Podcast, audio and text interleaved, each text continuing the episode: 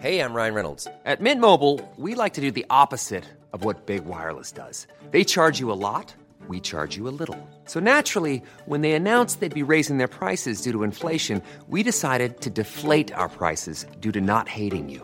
That's right. We're cutting the price of Mint Unlimited from $30 a month to just $15 a month. Give it a try at mintmobile.com slash switch. $45 upfront for three months plus taxes and fees. Promo rate for new customers for limited time. Unlimited more than 40 gigabytes per month. Slows. Full terms at mintmobile.com.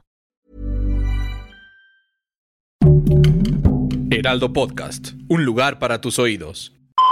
7 de octubre de 1973. Nueva Delhi, India. La joven Chantal Compañón realiza una visita al hospital con la intención de conocer el estado de salud de su esposo, un delincuente acusado de robar una joyería y estafar en diferentes partes del mundo. Lo que la policía no sabe es que ella trae una botella de cloroformo escondida para drogar al guardia y ayudar a su pareja a escapar. En el futuro, él será conocido como Charles Sobrag, la serpiente. Diablos, el infierno existe y está en la tierra. Una producción de Heraldo Podcast.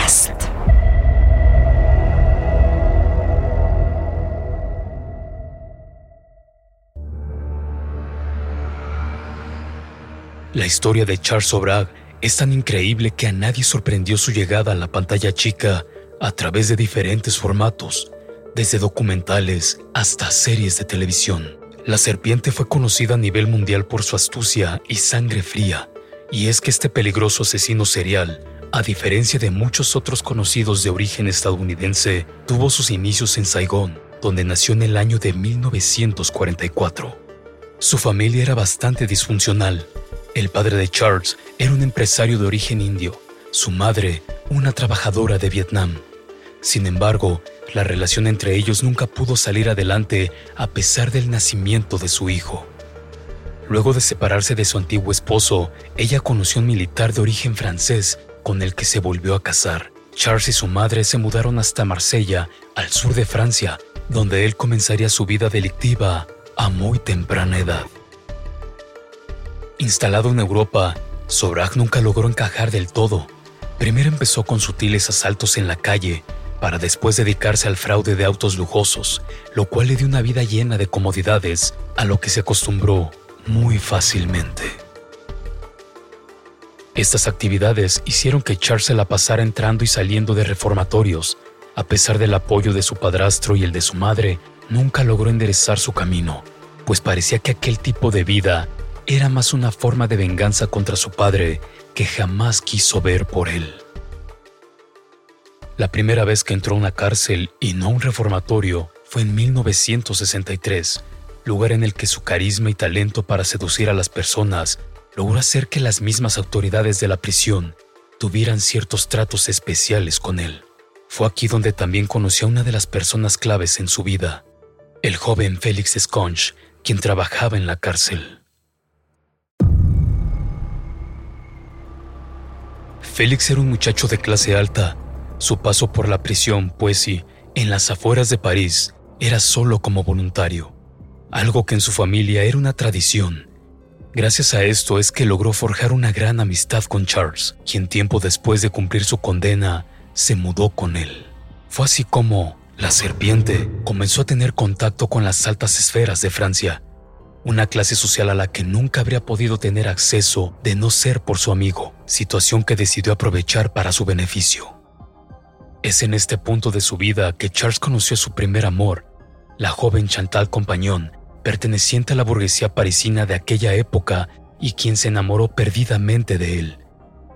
Quizá el sentimiento era mutuo, pues fue precisamente en esos años cuando la serpiente intentó llevar una vida normal mientras trabajaba en un restaurante.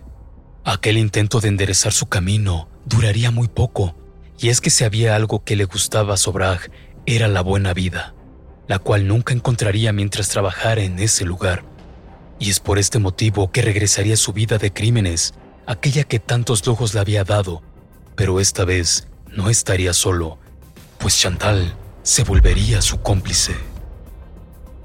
Fraudes y robos fueron las principales actividades que Charles y Chantal cometerían. pero la fiesta se arruinaría poco después cuando él fue arrestado por robo de autos y encarcelado nuevamente durante ocho meses. Pero esta vez, Chantal estaría esperando por él cuando terminara su condena. Aquel día llegó y la serpiente salió en libertad. Él y Chantal se casaron de inmediato y comenzaron un viaje por toda Asia, donde la historia del asesino del bikini empezó. En su travesía, Charles y Chantal cometieron pequeños atracos, principalmente a turistas de los cuales se ganaban su confianza para después quitarles dinero y sus pasaportes. Estos eran utilizados con la intención de huir a otros países sin que la policía pudiera seguirles el paso.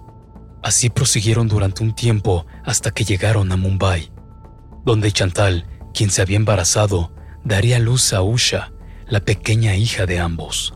Las actividades delictivas de Charles aumentaron en esta zona del mundo. Se dedicó principalmente al robo y contrabando de autos, pero algo había cambiado en los gustos del temible asesino, y es que ahora se había vuelto adicto a los juegos de apuestas, actividad a la que le dedicaba mayor parte de sus ingresos y por la cual ahora se encontraba completamente endeudado con los casinos.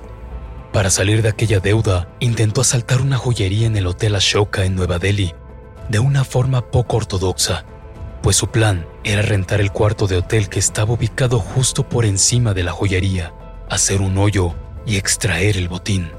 Sin embargo, para su mala suerte, el techo de aquella tienda era de mármol, por lo que nunca pudieron perforar con sus taladros aquel material. Su plan dio un giro completo. Ahora Charles intentaría robar aquella joyería haciéndose pasar por un cliente que buscaba ver joyas selectas. Pidió al encargado de la tienda que llevara una selección de sus mejores joyas hasta la puerta de su habitación. En cuanto el dueño entró, Charles y sus secuaces lo amordazaron y encerraron en el baño. Tomaron las joyas y partieron rumbo al aeropuerto.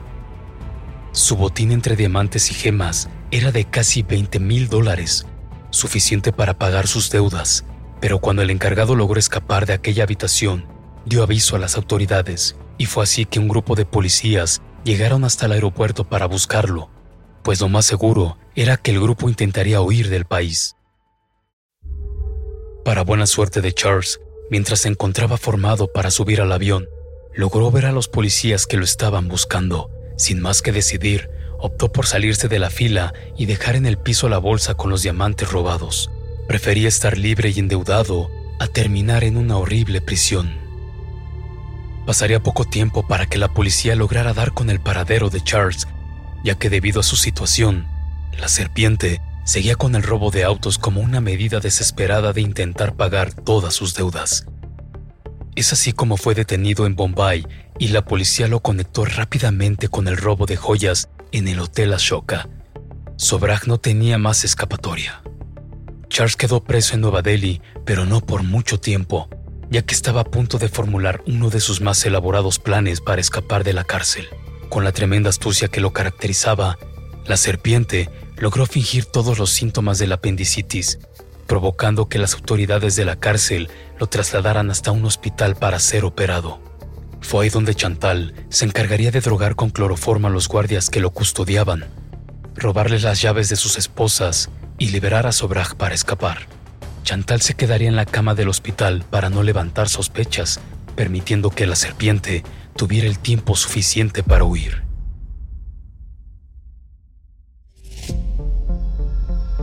Cuando la policía se dio cuenta de lo que había pasado, ya era demasiado tarde.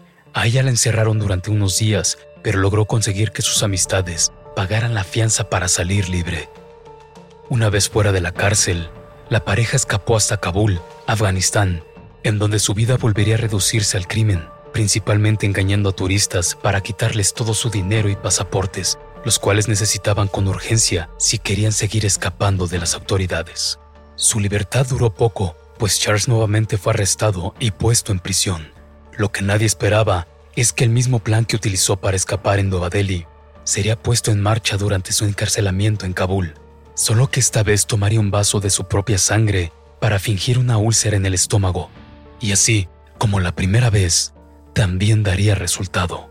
Esta vez el destino de la serpiente sería escapar a Irán, pero en el camino se deshizo de algo muy personal. Su relación con Chantal y su hija, la joven aristócrata de París, había llegado al límite de su vida como delincuente y cómplice, lo que prácticamente había provocado que se perdiera gran parte de la infancia de su pequeña hija, por lo que decidió divorciarse de su esposo y regresar a Francia con la niña mientras Charles seguía por su propia cuenta. Sin Chantal a su lado, se dio cuenta de que necesitaba un nuevo compañero para seguir su vida criminal, por lo que buscó a su medio hermano André con la intención de que se le uniera en su viaje. Aquel joven resultó ser muy influenciable y para beneficio de la serpiente, André lo vio inmediatamente como una gran figura a seguir. Así comenzó su aventura por Turquía y Grecia en 1973, donde se dedicaban a estafar turistas pero a pesar de salirse con la suya en varias ocasiones, fueron detenidos luego de que un egipcio al que habían estafado lograra delatarlos con la policía. Sobrak se la pasó ideando un plan para volver a escaparse de prisión. Lo primero que se le ocurrió fue cambiar de identidad con su hermano, pues a diferencia de él, André no tenía un historial criminal tan extenso, por lo que sería más fácil que lo dejaran en libertad. Más tarde, se darían cuenta que en realidad habrían liberado a Charles y dejarían a su hermano escapar. Su plan no logró dar resultados, por lo que volvió a utilizar la vieja confiable de fingir una enfermedad. Cuando las autoridades lo llevaron al hospital, Charles logró robar una botella de perfume y utilizarla como bomba molotov que arrojó a una multitud. Durante el alboroto, este se dio a la fuga. Para el momento en que su hermano, todavía en prisión, se enteró de que Charles había logrado escapar. Reveló a las autoridades que habían hecho un cambio de identidades. Sin embargo, nadie le creyó y terminó siendo trasladado a Estambul, donde enfrentó 18 años de trabajos forzados. Durante los años siguientes, Sobrak se la pasó viajando de país en país a través del llamado Sendero Hippie, una ruta que empezaba por Europa y atravesaba diferentes países del sur de Asia, como son India y Nepal. Fue en esta parte de su vida que Charles perfeccionó sus habilidades para engañar y robar. Pero a diferencia de sus antiguas experiencias como estafador y ladrón, esta vez estaba decidido a no dejar cabos sueltos que lo hicieran regresar a la cárcel. Esto incluía asesinar a sangre fría. Diablos. This is Paige, the co-host of Giggly Squad, and I want to tell you about a company that I've been loving, Olive and June. Olive and June gives you everything that you need for a salon quality manicure in one box. And if you break it down, it really comes out to $2 a manicure, which is absolutely insane. It's also so easy to get salon worthy nails at home with Olive and June. The difference between how your nails used to look when you did them yourself and now with the Manny system is a complete game changer. The best thing about Olive and June too is it's a quick dry, dries in about one minute, lasts for five days, and full coverage in up to one to two coats. Visit oliveandjune.com slash perfect Manny 20 for 20% off your first system. That's oliveandjune.com slash perfect Manny 20 for 20% off your first system. Hey there, it's Michelle Norris. I'm host of a podcast called Your Mama's Kitchen. When I travel, I'm usually looking for a way to find a taste of home when I'm not at home. And one of the things I love to do when I am at home is entertain. And Airbnb allows me to do that. When I was in California recently, I rented a house that had a great kitchen. And when we were sitting around the table, we we're all thinking, we're in someone else's house. Someone could be in all of our homes as well. If you have a home, but you're not always at home, you have an Airbnb. Your home might be worth more than you think. Find out how much at airbnb.com/slash host. Asesinos que marcaron historia. Una producción de Heraldo Podcast. Algunas de las acciones y los nombres de los personajes no son reales y fueron puestos como ficción para la narración de la historia. Narrado por Luis Hernández. Producido por Ale Garcilaso. Guión José Mata. Y diseño sonoro de Federico Baños. Síguenos en redes sociales como Heraldo Podcast.